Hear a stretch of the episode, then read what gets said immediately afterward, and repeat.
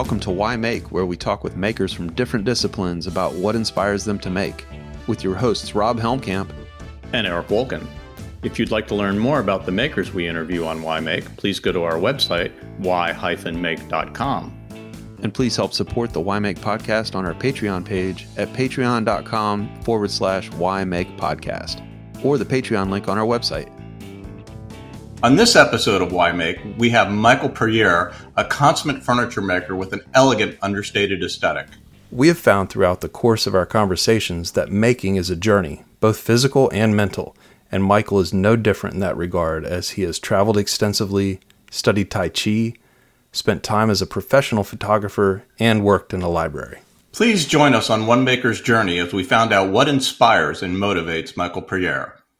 So we like to start these conversations with the why make question, which is what's your first memory of making? And you know, I'll I'll tag onto that. You come from an amazingly creative family, so I'm sort of curious what your first memories of making are in a family of makers. Gosh, you know that it's very interesting that you brought that up in a way. It's it stimulated something I hadn't thought about for a long time. Was that when we, they were at first there were just three of us. I'm the the third oldest, you know, but the total there's there are seven kids. But I remember we lived in an apartment building, and my mother was a school teacher, and she had paper and crayons and paints and all these things that were we just had access to play with, you know, and there was no no rules about you know stay within the line, you know. It's just like go for it. And that was kind of their attitude about us trying things. You know, it wasn't like, oh, no, no,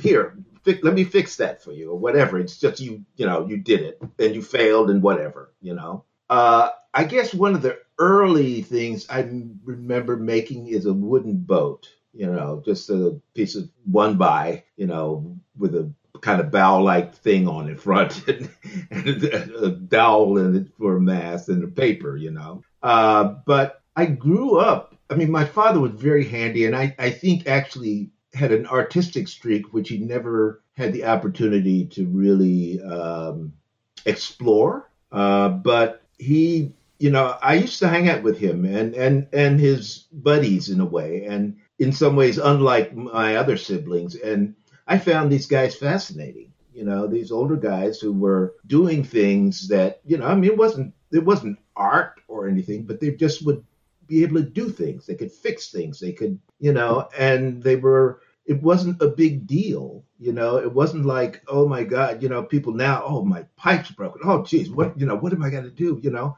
And you know, they just fix it. And yeah, yeah. that kind of attitude really, I guess, I was imprinted by it you know that if you want to do something just do it and you know i think martin also kind of um, has that same experience to you know he he's a different person in lots of ways and his history is you know somewhat different in terms of his becoming an artist. I, I just want to interject martin is your brother a, a sculptor. Yes. And but uh, you know we all of us were you know and we were encouraged to you know my mother used to say there's no such thing as women's work and men's work. So we learned to sew we learned to cook you know, everybody knew how to use a screwdriver and a hammer and a pair of pliers. You know, I mean, it was just that was the way it was. And now that I look back on it, I realize how special that was to basically live where making or using that physical, your physical intelligence, really, because that's really what it is, uh, was encouraged and, and very uh, supported in a in an unsupported kind of way. You know, it wasn't. I know I have a cut. I had a cousin who um, he was uh, on my mother's side, and his mother wouldn't let him.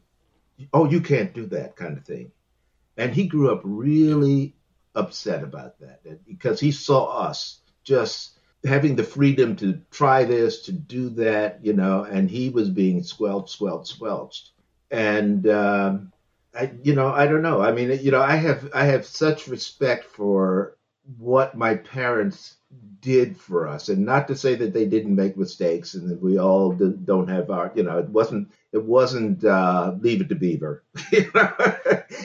but there was somehow something, and I wish I had more opportunity to have talked to them about yeah. that. Oh. You know where where that came from, that impulse. You know, like very early on, they started taking us camping. You know, and uh, you know we were the only black people we ever saw during that period. You know, and it wasn't a problem necessarily, but you know, growing up black, you're always aware of that what environment you're in. Let's put it that way. And but that was also very important. It really turned us on to nature, to to the larger thing that we all live with. It supports us. I mean, you know, when you know when I think about how important nature is, you know, we couldn't live without it. It it's so weird. I I grew up camping with my family too, and I couldn't imagine having any other any other thing. Mm-hmm. I mean, so you live when you grew up, um, you know, like before you went to high school and stuff. What, where were you growing up? Uh, in Washington D.C. I was born in Washington D.C. Southwest was where the the major. Well, that's not even true, really, either. But it kind of became a, a, a location where African Americans were more dominant. Let's put it that way but you know there were other other enclaves. I mean, my mother grew up in Southeast, and they had a cow and chickens, and you know there at that house, and uh, the city. So anyway, after the war, Southwest had some substandard housing, and it had some temporary buildings that had put up during the war and so they they decided that they were going to do this revitalization, and I think it was one of the first urban renewal projects, you know, in the country. And basically, what they did was basically pretty much tore everything down in Southwest and rebuilt it, except for where we lived. The building that we lived in and the school we went to are still, you know, existing. Those two singular. Buildings. Yes Wow. Yeah. And uh, I don't know why that is, but but when they did it, what happened is that in that complex, which was all African American, you know, they were largely government work people working in the government, you know, um, they and you know, and basically middle class as well. I mean, you know, uh, which is another aspect of being African American that's kind of overlooked a lot the diversity of cultural differences among African Americans. But anyway, they largely moved out, you know, because of just the, the one, it was an opportunity to, to buy because everybody was a rental. And that kind of set off the whole urban, uh, the uh, white flight thing throughout the city. We moved to Northeast and it was, we were the, we were the third black family on our block. The other two were doctors and we were the first with kids. And uh, over the years, basically the, the, neighborhood became predominantly black. There were some people who stayed and, you know, they were part of the community and all. It wasn't, you know, it, it was really an interesting phenomenon to happen to DC. I mean, that's where I got to be known as a, you know, a black city, more or less, you know, um, because uh, largely the, the white population moved to the suburbs. Right now, the opposite is happening. There's a regentrification going on of people huh. coming into the city and replacing the black and Hispanic populations that were into the city, and they're being pushed out to the suburb. But it was interesting when we sold our house after my father died, we sold it to the first white people on the block. So that's 50 some years. That's a 50 some year period of time that you know this thing went from one way to the other and then swinging back you know wow. and uh, it's it's a good kind of example of of American racism. So you're growing up in Washington D.C., um, spending some of your your formative years. You know, talk talk about some of your experiences as a kid in Washington D.C.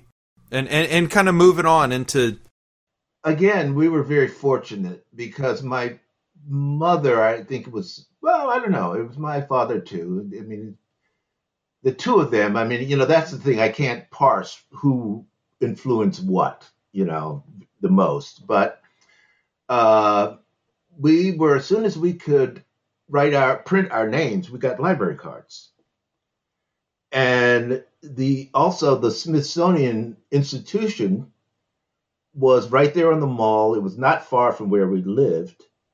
And to have access to that whole thing, I mean, I remember going in there and having my mind blown. And you just realize as a young kid, yeah, and yeah. I, you know, I live in this amazing world. Look yeah. at look at what man has done here. Look at how they did this here. Look at those animals. You know, I have a I have a joke. I say I have no smudges on the diorama still. You know, I mean, I just loved it. We just loved it, and you know, and it was always a place that we could go and just hang out and just you know they also took us to live theater. I remember seeing Peter Pan and The King and I live. And so those experiences just I mean that's what that's one of the big problems is is they were they broadened us.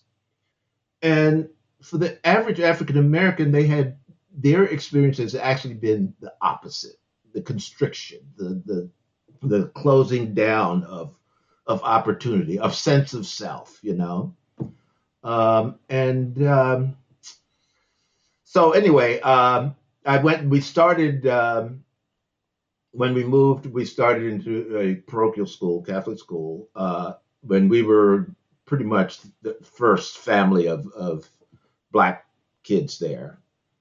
Uh, by time my youngest brothers finished, it was predominantly a black school. Um, and you know this was just the you know the expression of that whole phenomenon of, of dislocation that happened through that period and uh, so i spent and i'm going to be more personal i spent a lot of time around white kids uh, I, it wasn't a big issue in school. It wasn't, it wasn't much of an issue at all. I mean, we were all aware, you know. But when it, it, it kind of became more of an issue was when in the seventh and eighth grade when these kids started having parties just wasn't you know these were my friends and but you just never were invited and there was nothing said Unspoken. or anything it was just like this but you'd hear about the oh i had you know so and so had a party you know and you just kind of i mean you, you knew what it was you know it's not like you were caught off guard or anything but it just was a very um, strange experience. So some of the things that you know, you, art was around you as a as a child. Were there were there other aspects of of making? You were talking about starting off right. with with crayons and paper, and you know, I had that around too. Although I tended to draw off out of the lines and up on the walls, got a little bit in trouble. So what what were some of the things that were kind of informing the the the more artistic side during those years, or or did that take a break and not hit you until later? Uh, I would say it, it it it didn't develop. I mean, Martin um, he had a had a knack for doing very good drawings. In fact, he had one of his drawings in grade school. You know, probably when he was in fourth or fifth grade, put on the cover of the Scholastic magazine. It was a picture of a a monkey and a palm tree and coconuts and stuff. And we one of my uncles uh, who lived near us in the Southwest, he, you know, then everybody kind of saw this artistic tendency in my brother. He was he was very. Uh, he wasn't like the rest of us. You know, I was, you know, I hung out with the gang. I was running around, you know, like our gang, you know, kind of thing. And he would come out and play, but if it wasn't if it wasn't something that interested him, he would just go off you know, and and it was no big deal. It wasn't, you know, like I'm not going to play with you. No, he just disappear and do whatever he wanted to do, and that's been his nature in in lots of ways. But anyway, my uncle uh, saw this artistic tendency and paid for him to go to uh, this woman, Mrs. Uditsky's art school. Wow! So he started going to art school, you know, in grade school, and you know, I think that that was really set him on the path of really seeing mm-hmm. seeing something which I didn't see at that point is the expressive quality of art.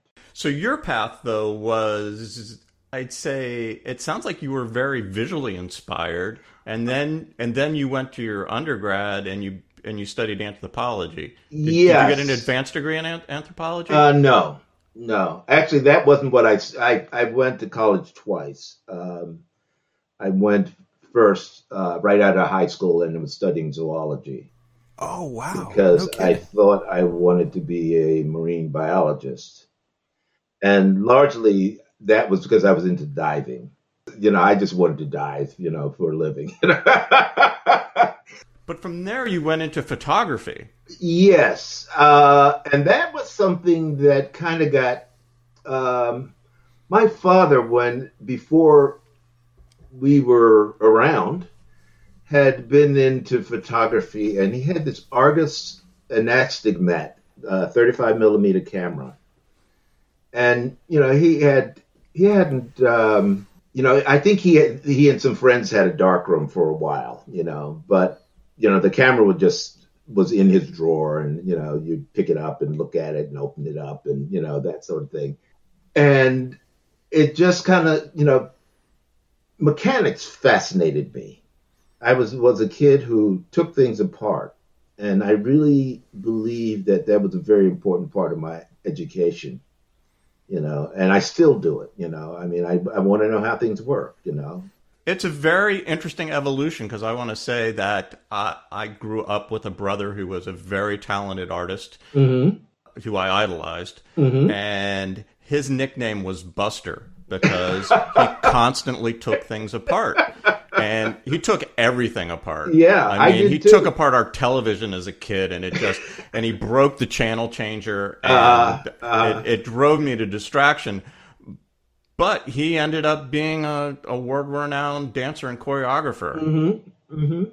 But he started as a tinkerer and as a as a somebody who destroyed everything in his path. Yeah, yeah, but you know that this is this is our failure of our education in a way is that we aren't really addressing children.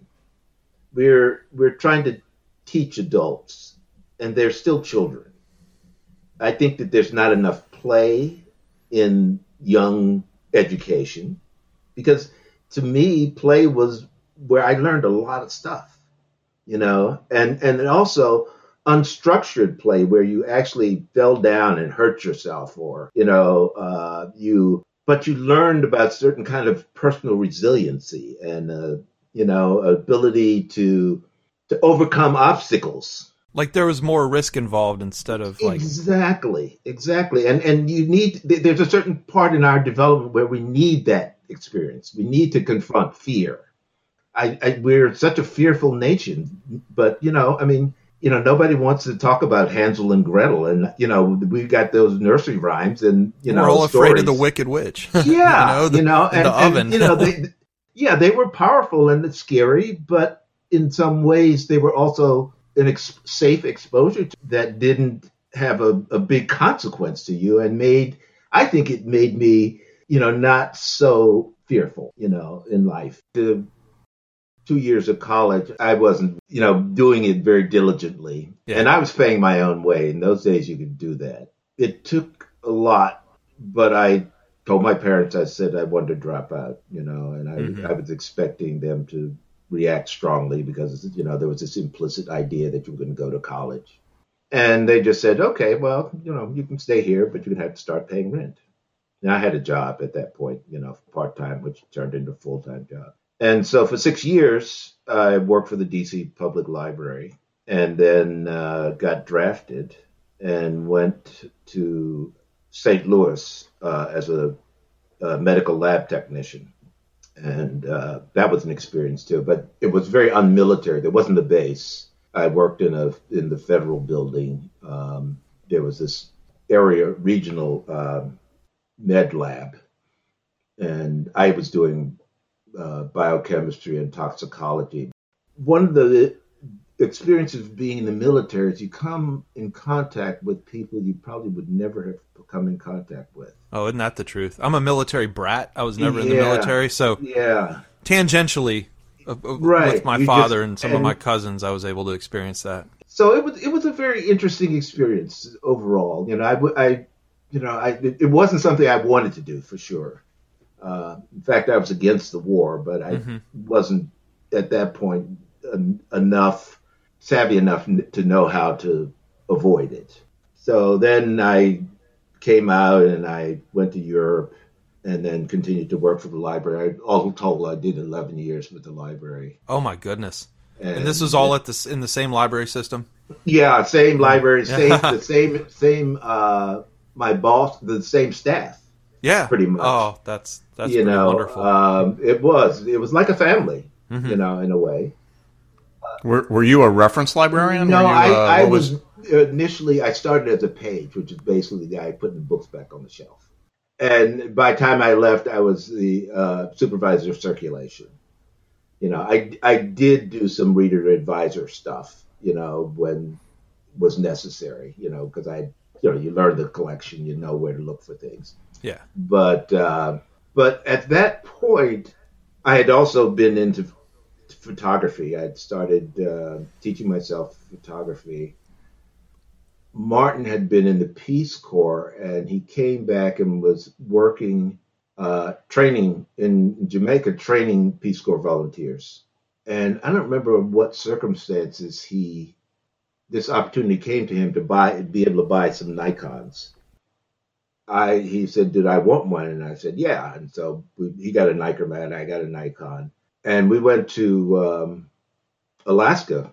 We did a trip on the Noatak River uh, 100 miles above the Arctic Circle to the Arctic Ocean. And th- that was an amazing trip. We had done one actually before to the Arctic in, in Scandinavia. We hiked from central Sweden to the coast of Norway above the Arctic Circle and spent time with the with the Sami, the Lapp people, and you know, and it was. I mean, the Arctic is such an amazing place. I mean, it just is amazing, and um, it you know it wasn't constant snow. It, you know, it was it was all continental. So it wasn't what you call high Arctic. Yeah. But there was snow all the time. I mean, you know, the, all the peaks and stuff, and there permafrost and you know all that. But so being able to travel is just a is just a really important part of your personal history. Absolutely. In fact, it, it's really a significant part. I've I've been on every continent uh, except for Antarctica, and uh, I trekked in Nepal, been to Tibet, China twice, Africa, and Brazil. Spent two months in Brazil, and um, you know, and again, it's it's that cultural thing that's that attracts me. You know, the people, the the the earthiness of things. You know. So, Michael, we're we're really winding up and kind of packing a lot of experience and knowledge into your life. You know here's here's the question. Where where does woodworking start to come in? When do you how did that interest come about and when does the table saw get turned on? Uh, it was it, it was a subtle thing. It was more i i'm, I'm a visual person mm-hmm. and form has has a real and i i start to see that in my photography mm-hmm. that the images were more about the form of things you know they weren't so much they weren't like um, about people, although people were in some, but it was really form. Right. That was actually my question is you were less of a, of a people person photographer and more of, I mean, I can imagine you being in Alaska and just shooting a million pictures of, of just that incredible landscape. Right. Yeah. And so, um, and you know, I, I became aware, and I'm not sure where it started. Some of it, the library was a big part because you, so much stuff came in past you I, you know, became aware of Shaker and, you know, was impressed by that simplicity. Scandinavian modern, uh, again, the same thing. It was, it was this kind of simple but wholeness that was there, you know. And, you know, I would, and so I started reading books in the library about woodwork.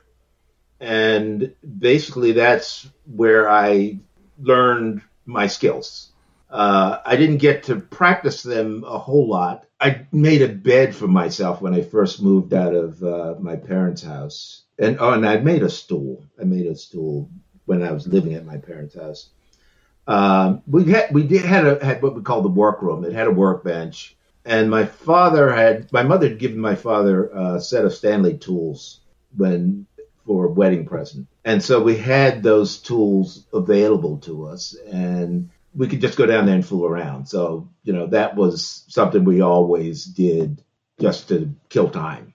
Uh, really, I didn't get into it until actually I, I left the library because I was, as much as it was a comfortable place to work, there was something about the idea of being not in control of your time. It just didn't seem right. I wanted, and what I described it was, I wanted to live an integrated life where work and and life weren't so compartmentalized. And so I had a girlfriend at the time, and uh, I was I, I had gone back to school. I was finishing school, and I said to myself, well, once I graduate, I'm going to move to New York. She was g- going to Pratt, and uh, I'll move to New York and do photography. And I did.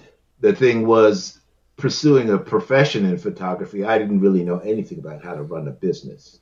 I mean, I had got you know some some acknowledgement as a photographer, you know, uh, but I didn't really I was at loss in terms of how to negotiate and all that sort of stuff. And uh, but I you know I had some jobs. I did work for a little local Brooklyn newspaper. I you know did some film still stuff and you know a little bit of this, but it wasn't it wasn't something that was viable. And uh, I was living in Brooklyn, and I, my landlord was a plumber. I was moved into this community of uh, homeowners who had bought homes. They were homesteaders, really. They bought homes in, in less than ideal communities and we're fixing them up. And it was like this real interesting community. It was a very important part of my life, actually, because it, it loosened me up in a certain way. So my landlord was a plumber. He had been an art director. He was a Hasidic Jew who had dropped out, and uh, he was looking for you know what he was going to do, and he decided, well, people always need a plumber. You know, again with no training per se. He you know he and a friend started doing plumbing, and they called it Brooklyn Only, the company, because they only did work in Brooklyn. And uh, so he was doing a working on a kitchen, uh, and that was also when people were moving into the old brownstones. This was back in the 70s, uh, mid 70s, I guess. And um, this couple had bought a brownstone and they were renovating it. And they, he said, well, they are looking for a carpenter. And he said, you know, you could do it. He'd seen that I'd built you know, my bed, bookcases, a desk, and my dark room, and you know, just kind of knew my way around some tools. And uh, so I took the job, and then work just started coming. You know, it was almost like because there were so many people who were doing this that they would see you working and then come and you know want to hire you. I wound up having a contracting business, but on the job, I would learn uh, you know, I remember going home, having to hang a door, and going home and reading about how to hang a door, you know, and then going back and doing it. and uh, so, you know, it was, it, but it was, yeah. it was, it was a very interesting time. You know, it, you, you, I felt so free during that time of just being and surviving and yeah. being. I don't know. It, it was a very, it's a very interesting change very much from from living in DC. So you know that got more and more uh, successful, and I had a few employees. But as that happened, the part that I didn't like about that was the yeah, being a boss for other the, people, you know, subcontractors, the you know making sure their supplies, you know, the the whole headache part of it. I, I, I like the physical manipulation and so I had some friends who were moving into a shop. They were Pratt graduates, and they were starting a model shop. Uh, they called uh, Brooklyn Model Works. They were doing props and special effects for film and stuff, you know. And uh, you know, they were looking for somebody to share the space. And I, yeah, okay, you know. So I went in there and started doing kitchens. I'd done some kitchens, you know. I did one in the basement of the house I live in with you know, skill saw, a router, and a jigsaw. and you know, it was just it, you know straight edge. You know, no nothing stationary. You know, and and you know then I one of the things I realized about mm-hmm. cabinets were that you know they're basically boxes, and the only expressive part were the facades. And uh, I don't I don't remember. Oh, I know. I the first piece of furniture I sold was to I had a client who I renovated four buildings for, and uh, I made him a desk, and that was the first piece that I had sold. It was kind of a, a Shakerish uh, trestle desk. But then other, you know, people would come. I don't know. I don't even sure how remember how these contacts were made exactly. And so I started making things, and what I would do was design within my what I knew I could do. Right, which is interestingly enough, probably the worst way to design because it doesn't really allow you to open up your mind to the possibilities. Right. But I think it's where we all begin. Right. And it was also some copying. I mean, you know, I was looking at the details of, of uh, you know, when I wanted to introduce a curve of a skirt and the leg and how it was done in Scandinavian modern, where you didn't have that short grain at the end. You know, you you were just kind of looking at things, and uh, but I would basically give myself a challenge to do something I hadn't done before.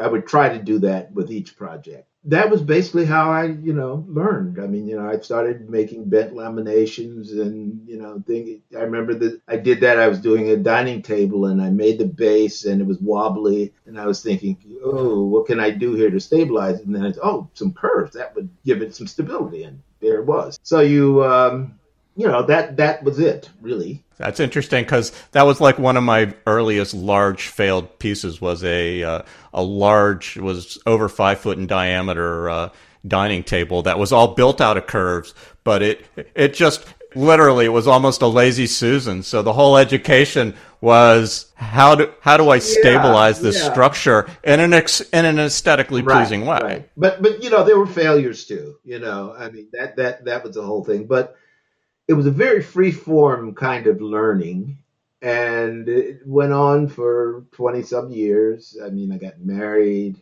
and that was boy that was a, such a i look back on that and that was so amazing to you know i was married to this woman who was just she was a photographer sarah wells and our life was we just were amazed at how much fun we had and how little money we had. How did your design sensibility and, and inspirations develop once you started into the world of making, let's call it functional objects. Call it furniture. I don't know why. Why do I use that word? I don't know. Uh, it was just looking at things. And, you know, again, having that visual resonance, you know, I mean, it really was kind of a resonating, mm-hmm. you know, I would look at things and it, there was something about the energy of that shape that just seemed to make sense to me or seemed um, special. And, you know, yeah, I would sketch some of that. I would, you know, um, I would just, you know, I, I call it just putting information in, looking at things that resonate and paying a little more attention to them. And then finding that they would come out in a way that was semi conscious. I'll give you an example. Um, upstate New York, they have these uh, high tension lines that are made out of two tall uh, wooden telephone poles with a bent lam across connecting them, and the high tension wires hanging from those bent lams. And that was just like I would see that, and it was just like that is just so beautiful. Uh, well, I'm picturing your pieces that have that feature in them. I can see what you're what you're alluding to. And for our listeners, that obviously this is a podcast, we'll put some of those pictures on our website so you can yeah. see what and and Michael's referring to. And it was just I was you know wanting to make a table. It was a speculative piece, and I wanted a bent lam in it, but you know I just and then all of a sudden that that image popped out, and it was like mm-hmm. okay, I can I can engineer this to make it work as a table. So that sounds like that time. So you're talking about energy in your furniture. Mm-hmm. When does that when does that energy start to demand from you more story and more history? When does that start to come into it? Um, because a lot of your pieces now and pieces that you've built in the latter part of your career are very historically informed. Yeah, I you know I don't know. I don't know where that that comes in. Maybe it's just kind of a, a maturity. Interestingly enough, I find often when I'm asked questions like that, I make something up because I want there to be a mm-hmm. story as opposed to just sort of the complex mess that my psyche mm-hmm. is. Mm-hmm. and I really appreciate the fact that you didn't you didn't go yeah. there. It was it's just a it's just a byproduct of maturing and developing a visual sense over yeah. time that yeah. you have you have really you don't you can't put your thumb on that. No, no that's no, no I can't. You yeah, know, it, it, it's it's well that just speaks to the complete honesty of your work, right? You yeah. know, or of anybody's work. When I do a piece, I know what it's going to be. You know, um, and I know that through the you know this process of, of sketching and then doing uh, an orthographic drawing that scales it. And uh, I've even done some models for some pieces that I just couldn't. I remember the first piece, a piece I made, and I just was thinking of you know front elevation, side elevation, and then I when I made it, I looked at it from a three quarter point of view, and I said, "This is not uniform. This is not you know, they they aren't connect they aren't connected enough, and that was a very insightful uh, experience of realizing that you know that that the form you know because it's 3D, it has to make sense in all of its views. You you could and and and that's the trick of drawing in a way. You can draw all kinds of things that you can't do.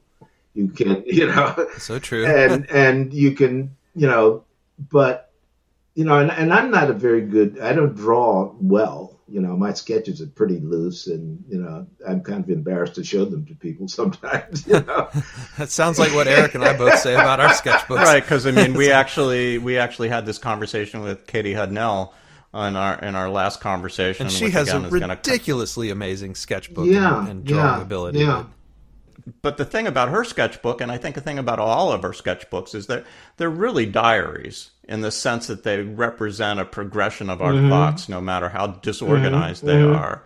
And but I am curious: is how developed is an idea before you build it? Pretty developed, yeah, yeah. Because in the process of, of doing the orthographic drawing, I'm also working out how it's going to be joined in my, in my head. I'm not I'm not doing those kind of detailed drawings at all. Right. I'm just doing you know a, a front elevation, a, a side elevation, and a, and a plan view. But in working that out and thinking about how they connect, those elements connect. I've, I've pretty much worked out what kind of joinery is going to be used. Unlike say um, Jim Krenov, who you know starts mocking up his piece as it's going and just you know I already know that it, it has a unity in my head. Right, and and that really comes across in the work because I think about your iconic pieces and and there is a simplicity yet boldness in the form, and I'm speaking specifically of your your leather top mm-hmm. bench, which mm-hmm. is there is a unity mm-hmm. there. There is a there is a a, a boldness mm-hmm. in the form, and the same with the barrow chair. Um, and and even the same with the with um, your your room screen, your yeah, room divider. Yeah. There's a there's a simplicity yet a boldness, mm-hmm, which mm-hmm. is an an interesting counterpoint. Right. I can talk about the the uh, bench a bit um, because that was I that was a departure piece in some ways for me, and so I got that commission actually in Brazil um, because I was in Brazil initially to install my brother's installation at the Sao Paulo Bienal. And the consulate there had a party, and some people came down from uh, Chicago. That's where Martin was living at the time, you know, art people. Uh, and so I, you know, we were just, you know, small talk, drinking and stuff. And this uh, woman asked me, what did I do? And I said, well, I build custom furniture. She said, oh, I need a bench to put my stockings on. And I thought, hmm, it's a party talk here, you know, not going anywhere. Oh, give me your card, give me your card. So I gave her my card and figured, you know, that was, and uh, I got back, I don't know how long afterwards, I get a call and she says, yes, I, you know, I want you to do this. And so I designed it, and it was it was really there were forms in there that were very resonant. One is the the you notice that the seat has a slump to it. Well, mm-hmm. those rails actually were mimicking uh, Japanese swords in their scabbard. Yeah. And oh, that wow. form again, it's another form that's just so beautiful. Just it's, it's beautiful and it's really nice and subtle. Subtle, it, absolutely. Then the legs were picking up on. In Africa, they have these gongs that usually are in pairs. Uh, usually, mm-hmm. one's bigger than the other, but the legs were kind of picking up that stylized profile. They didn't follow it exactly. Those two things were the basis of it, and you know, again, working out. There was a lot of head shaping in that to get that. Right, and, and actually, interestingly enough, the pieces yes. in Bubinga is that a is that a native no, Brazilian wood? I mean, it's a tropical. Yeah, it's African, but it's as hard it as can quite be. Quite hard. Yeah, and it can have some pretty wild grain sometimes. You know, not always, but you know. Right. What's interesting about that story too was I had actually been able to create a, a a, a, sketch, you know, something that represented the object in 3D. And I showed it to her, and she says, "Oh yeah, go ahead, do that." And I went and did it, and I delivered it, and I was met with silence. Hmm. Huh. Well, never a good thing. You never know. Mm-hmm. Yeah, and I thought, oh my God, you know, and she paid me. I went home. I said to my wife, I said, you know, I really screwed up. And then the phone rang, and it was her and she says, I was oh. speechless. But part of what it was is that she couldn't read the drawing. And I've realized that there are a lot of people who can't read. Drawing is, is a literacy. So she mm-hmm. had no idea what it was really going to be. And so sometimes now, for yeah. some people where I get that feeling, I, I will make a model, you know, yeah. just so that they can see it in, in a three dimensional way. But that was the story of that. I've had clients like that, and actually, my most interesting client was legally blind. So I actually had I had to make a model in which he could feel, and that was a that was a really interesting perspective in how to think about design. Now, did you get some feedback from that? client? Oh, I definitely did. Based on the model? Oh, like- yeah. Actually, one of the most important things was to get the scale of the pieces. I actually built it in cardboard and wood to scale. Mm-hmm. Me too. That's what I do too. I I take my orthographic drawing, make copies of it, and then cut it out and use those as patterns for the elements. And I try to even get uh, the closeness to thicknesses, you know, uh, for, like, say, a top, you know, in scale. Obviously, we could talk with you for hours, Michael, and we're not even glancing the surface. But before we wrap up, you and I were talking on the phone yesterday, and we started to get into something that I felt I was really naive about, which is I'm really naive about a lot. So let's be totally honest here. But we were talking about the notion of making. Mm. And and I had made the comment that I thought the term making was a relatively new term because I didn't really hear that term until the you know the do-it-yourself, the right, DIY the movement. DIY, yeah. And and you sought to correct me, and I said, "Oh, please wait. Let's do this on the uh-huh, podcast." Uh-huh. So I really would love to get your perspective on making, on the word make, and the history of it, because you do have a rich history as as a historian. Yeah, yeah, and, and as a person interested in culture, and and that's and where culture and making. That's so, where it goes. Is that from the time man picked up an object and modified it, that's the beginning of making. You know, whether he broke a rock or picked up a stick and put a point on it, whatever it was, that's the origin of making. If making is is such an essential part of us as human beings we live in a made world. Everything around us has been made, but we're completely unaware of the importance of that. We just take it for granted, you know. That, yeah, that's a lamp, you know. This is a chair, you know. But there was thought and a lot of energy put into each of these objects that we live in. I said that once in in uh, class one time to some students, and it was like this one woman girl came back and she says, "I never thought of that." And people don't because you know you've just been living with this stuff, and you know. But so that's the origin of making. And so I was thinking about. I was particularly contemplating this whole art craft divide And one of the things that dawned on me was a way to get your mind around it was to find a common denominator.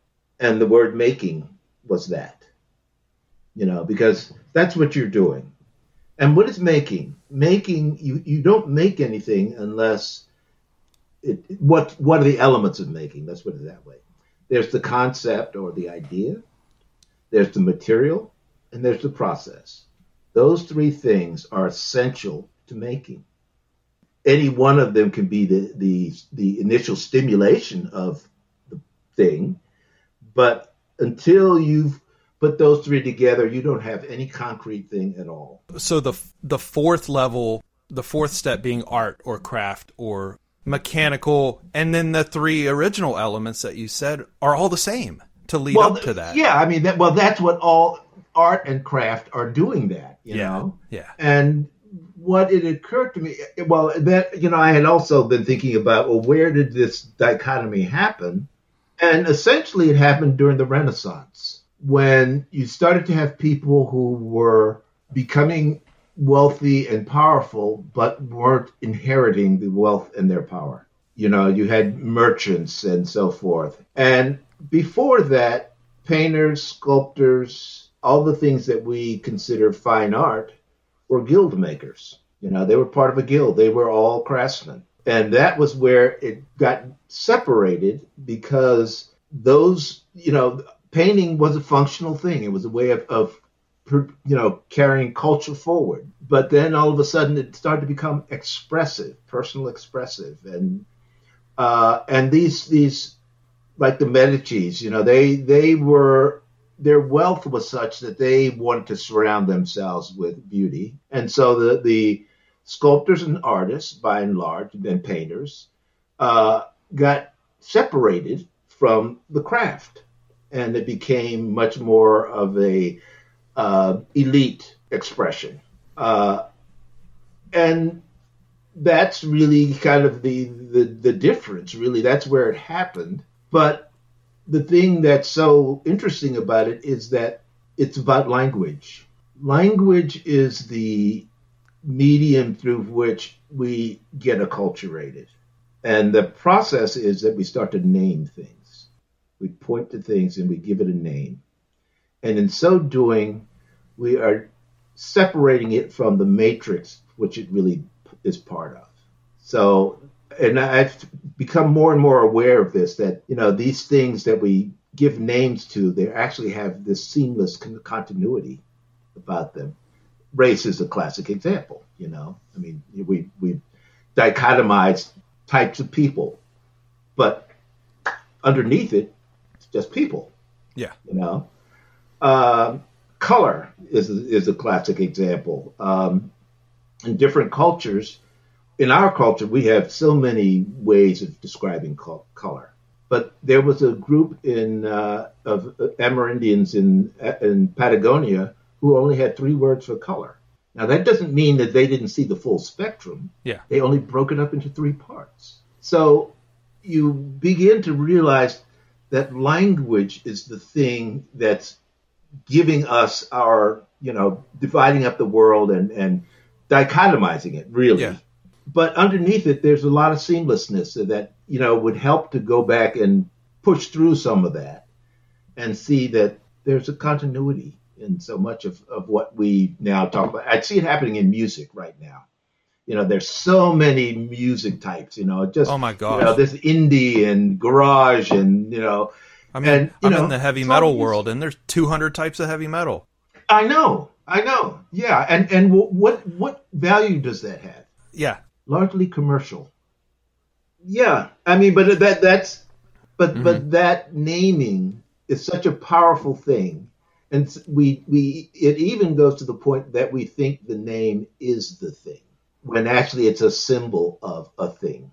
It's a represent it's a verbal representation of of something perceived, but it's not the thing. But the, we've we've gone so far that we think these words are somehow irrevocably mm-hmm. linked to the thing and um, so, you know, that's my understanding of it based on, you know, what I thought about it. And uh, I think that making is really a, a good common denominator for what man does. I mean, there's a a species of humans that's called Homo habilis, uh, and I think that's really what we should be rather than Homo sapiens. You know, because I don't think we've exercised enough intelligence to qualify yet for that. But we damn sure know how to make things. Yeah, and and I just love the notion of making because it it doesn't tend to segregate us off into sculptors exactly. and potters. It's, and... it's freeing. It's freeing. Yes, yeah, yeah. And I always love looking at people who work and what they're doing. I mean, you know, I, it's just, I mean, I, I'm just so fascinated by it. I, you know, things I don't even know about, glass blowing. I mean, I've seen it and it's just yeah. like, wow, that's the world to me is that there's just so much that you just, you know, just let it come in. Don't be judgmental about it. Right, and and that seems like a perfect place to wrap up this conversation with uh, Michael Puryear. We thank you very much for for joining us. It was a wonderful conversation, and as we end up all our sessions, why make? More than welcome. Thank you. Why make? Why make? You can listen to Why Make on Stitcher, Apple Podcasts, and Spotify. You can also grab our RSS feed or direct download from our website, why-make.com. This episode is currently brought to you by the Holy Pockets of Rob and Eric. Please help us build our creative funding base at Patreon, patreon.com forward slash why make podcast. You can also find us on Instagram and Twitter at, at why make pod. This episode is recorded on Squadcast and edited by us on Audacity. Thanks for listening.